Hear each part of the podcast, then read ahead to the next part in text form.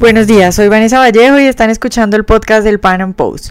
Este primero de septiembre en Venezuela se realizará lo que se ha llamado la Gran Toma de Caracas, una marcha a la que asistirán miles de venezolanos desde todo el país para exigirle al gobierno de Nicolás Maduro que se lleve a cabo el referendo este año para hablar de cómo está el ambiente en Venezuela, de lo que esperan los venezolanos y de las represiones que se han estado llevando a cabo desde el gobierno para intimidar y tratar de frenar esta gran marcha, hoy he invitado a Sabrina Martín, quien es periodista en Pan Post y quien hará un cubrimiento especial de esta gran toma de Caracas. Sabrina, este primero de septiembre en Venezuela se realizará la gran toma de Caracas. Cuéntanos, sobre todo para nuestros oyentes que no están en Venezuela, qué es esto de la gran toma de Caracas, que bueno, aseguran algunos que será la marcha más reprimida de la historia de Venezuela. Vanessa, la Gran Toma de Caracas es una convocatoria realizada por la oposición venezolana, específicamente por la Mesa de la Unidad Democrática. Es una marcha que iniciaría la presión en la calle para el gobierno de Nicolás Maduro para exigir no solamente que se establezca oficialmente, formalmente, una fecha para la recolección de ese 20% del padrón electoral eh, para poder lograr el referendo revocatorio. Recordemos que eh, ya anteriormente la oposición debió recoger una cantidad de firmas necesarias, que era el 1% del padrón electoral de cada estado del país, para poder eh, lograr este referendo revocatorio. Sin embargo, ahora la oposición nuevamente tiene que lograr que el 20% del padrón electoral firme para lograr el referendo revocatorio. Entonces, lo que la oposición está buscando y exigiendo y que exigirá este primero de septiembre es que el CNE diga oficialmente con un documento que la recolección de firmas se va a dar en tal fecha. Y además, sobre todo, exigir que para este 2016 se efectúe la, consulta pública de este referendo revocatorio, porque, eh, como ya conocemos, si se efectúa el referendo revocatorio Luego del 10 de enero del 2017, quien quedaría el mandato, luego de ser revocado Nicolás Maduro, sería el vicepresidente, lo cual significaría más o menos lo mismo, seguiría la revolución mandando el gobierno y obviamente pues, pues con la misma, la misma crisis que, que se mantiene en el país.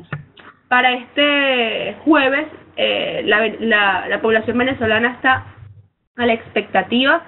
porque eh, se dice que va a ser la marcha más reprimida de la historia de Venezuela, ya que la oposición venezolana ha convocado esta marcha nacional, es una marcha que se va a realizar en Caracas, pero que vienen venezolanos de todo, o sea, de todas las regiones del país para acudir a la capital venezolana. el gobierno venezolano actualmente ya desde, desde la semana pasada inició una vigilancia extrema eh, para bloquear de alguna manera para evitar que los venezolanos puedan acudir a Caracas.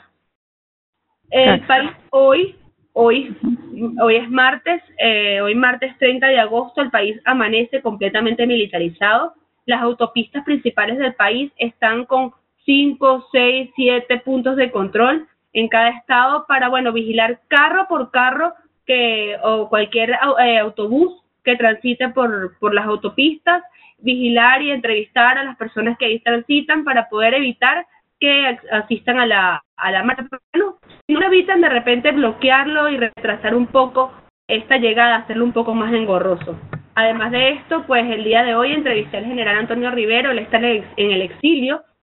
es un general que bueno, que por, por ser de la Fuerza Armada Nacional tiene sus contactos y, y pues le, nos comentaba Panam Post que, que la marcha va a ser bien reprimida, va a ser una marcha que a pesar de que la oposición va con todas las intenciones pacíficas, pues el gobierno de Nicolás Maduro considera que se trata de un golpe de Estado, considera que se trata de un modo de tratar de derrocar a, a este gobierno y van a hacer lo imposible para que para que esto no, no se lleve a cabo.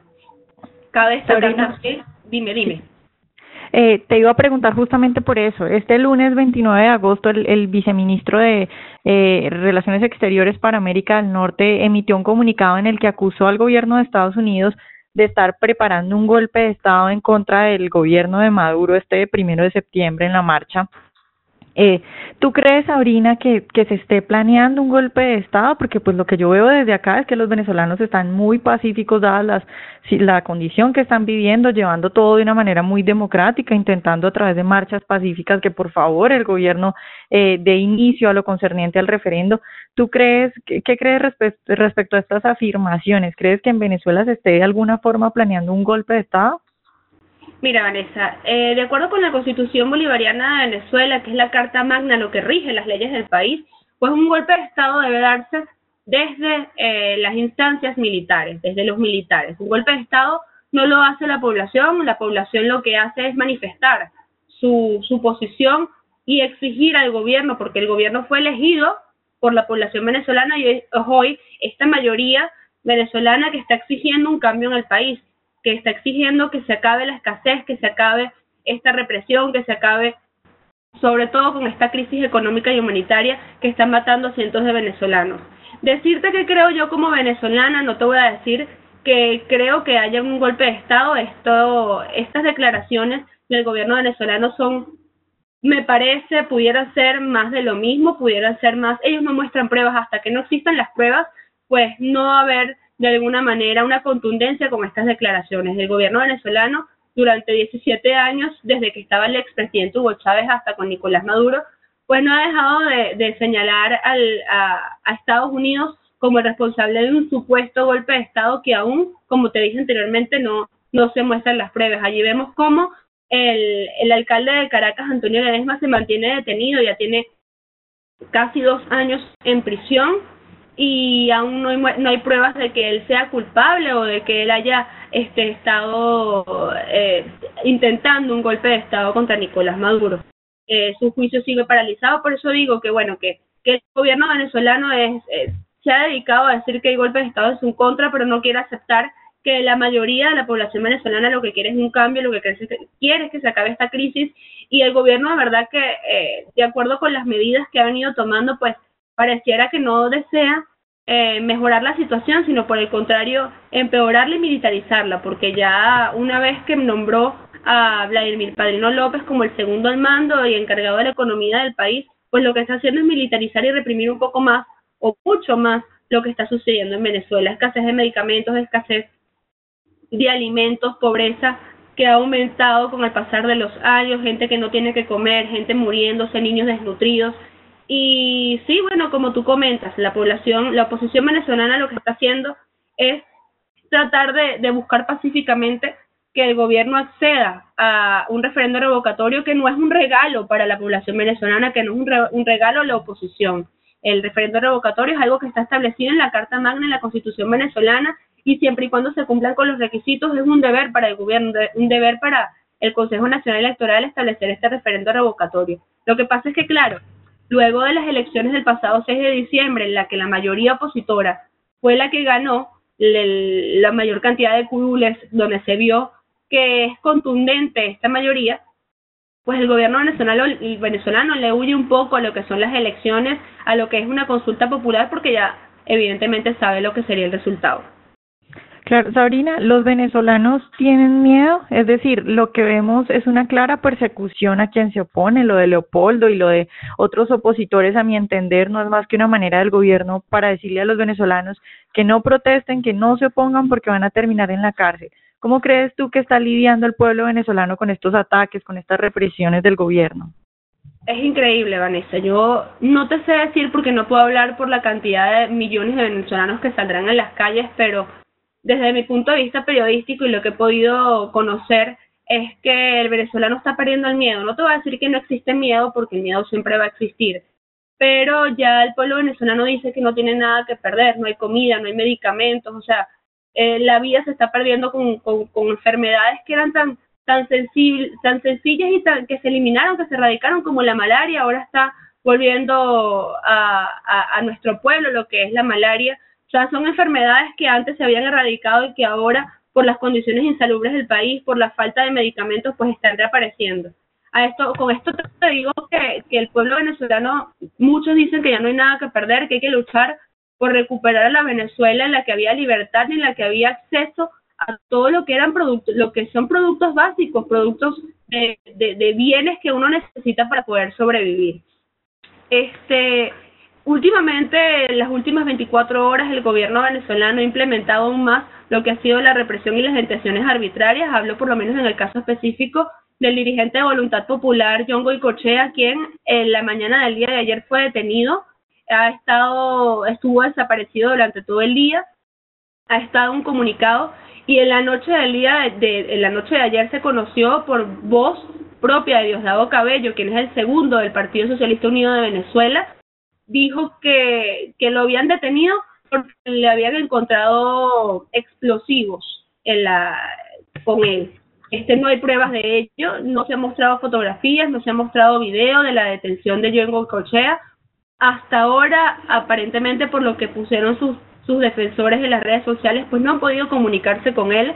y, denuncian también que cómo es posible que los mismos defensores, los abogados de John Goycochea no se hayan podido comunicar y si Diosdado Cabello tenga la información de que John Goycochea supuestamente tenía este explosivos en sus manos. Es parte de la represión y mira que cómo lo está afrontando la posición venezolana, pues saben las consecuencias que, que, que, hay que asumir. Eh, se sabe que el gobierno venezolano busca la represión, busca, busca la detención de los líderes opositores. Ya Henry Ramos Ayú, presidente de la Asamblea Nacional, había advertido que se busca la detención de David Smolansky, que es mm, candidato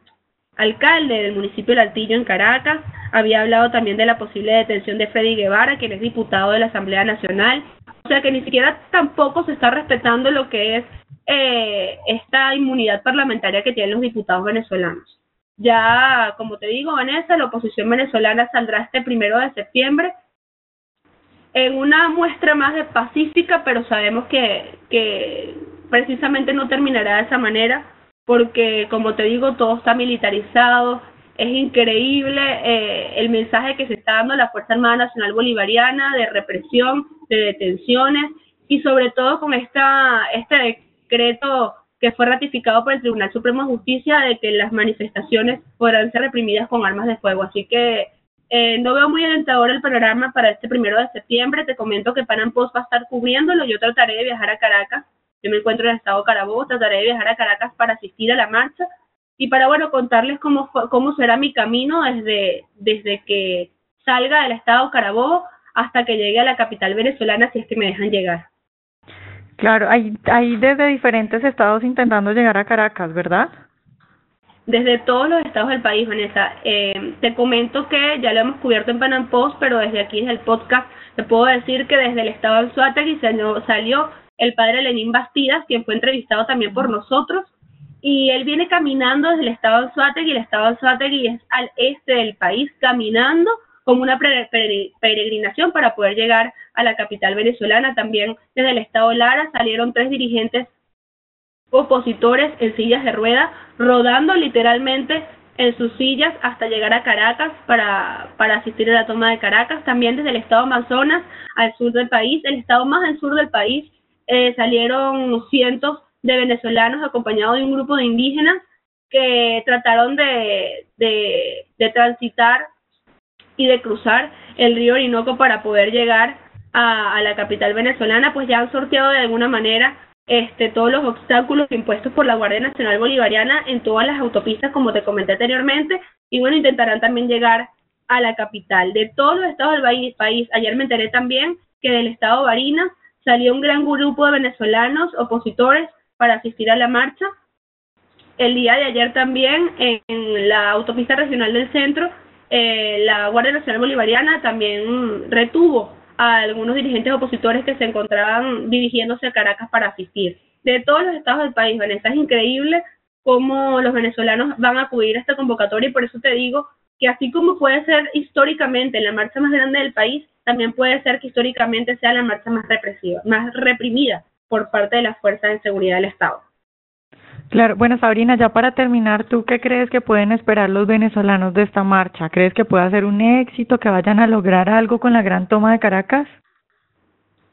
Eh, lo que te puedo decir va a ser muy subjetivo. Creo que la oposición venezolana va a ser éxito, o se, va, va, va a traer éxito esta marcha por la convocatoria, por la gran convocatoria que puede traer una gran movilización nacional toda para tomar Caracas, eso va a ser exitoso en cuanto a la convocatoria. En cuanto a los resultados, si el CNE se va a manifestar, si el gobierno de Nicolás Maduro va a aceptar que el, el referendo revocatorio se haga este año, no lo sé, es una medida de presión, se espera que sea así, sin embargo, con toda franqueza te digo que esto es más demostrar a nivel internacional eh, la convocatoria que tiene la oposición venezolana y las ganas que tiene de un cambio a realmente eh, recibir con éxito eh, los resultados que, que busca, que en este caso sería que se establezca una fecha para el referendo revocatorio. Por lo pronto, medidas como la, las asumidas por el gobierno venezolano con el INAC de la suspensión de vuelos nacionales privados, así como también los vuelos de drones para evitar de alguna manera que se puedan registrar imágenes y fotografías, videos de la toma de Caracas desde arriba, desde las alturas, pues es parte de, de, lo que el miedo, el miedo que podría tener el gobierno venezolano de que se dé a conocer la gran cantidad de gente que va a asistir a Caracas. Bueno, Sabrina, pues muchas gracias por habernos acompañado hoy y pues por como siempre darnos eh, tu opinión sobre lo que sucede en Venezuela. Gracias a ti, Vanessa, para, para todos ustedes estaremos desde Caracas cubriendo lo que será la gran toma de Caracas y bueno, llevándoles minuto a minuto lo que estará pasando desde la capital venezolana. Que tengan feliz día. Bueno, no queda más que esperar que no hayan víctimas en esta marcha y que el gobierno venezolano entienda de una vez por todas que la situación actual es insostenible y que debe escuchar a la oposición. A todos muchas gracias por escucharnos una vez más eh, y los invitamos a que sigan el cubrimiento que hará Sabrina a través del Pan Post. Nos vemos en una próxima emisión del Pan Podcast.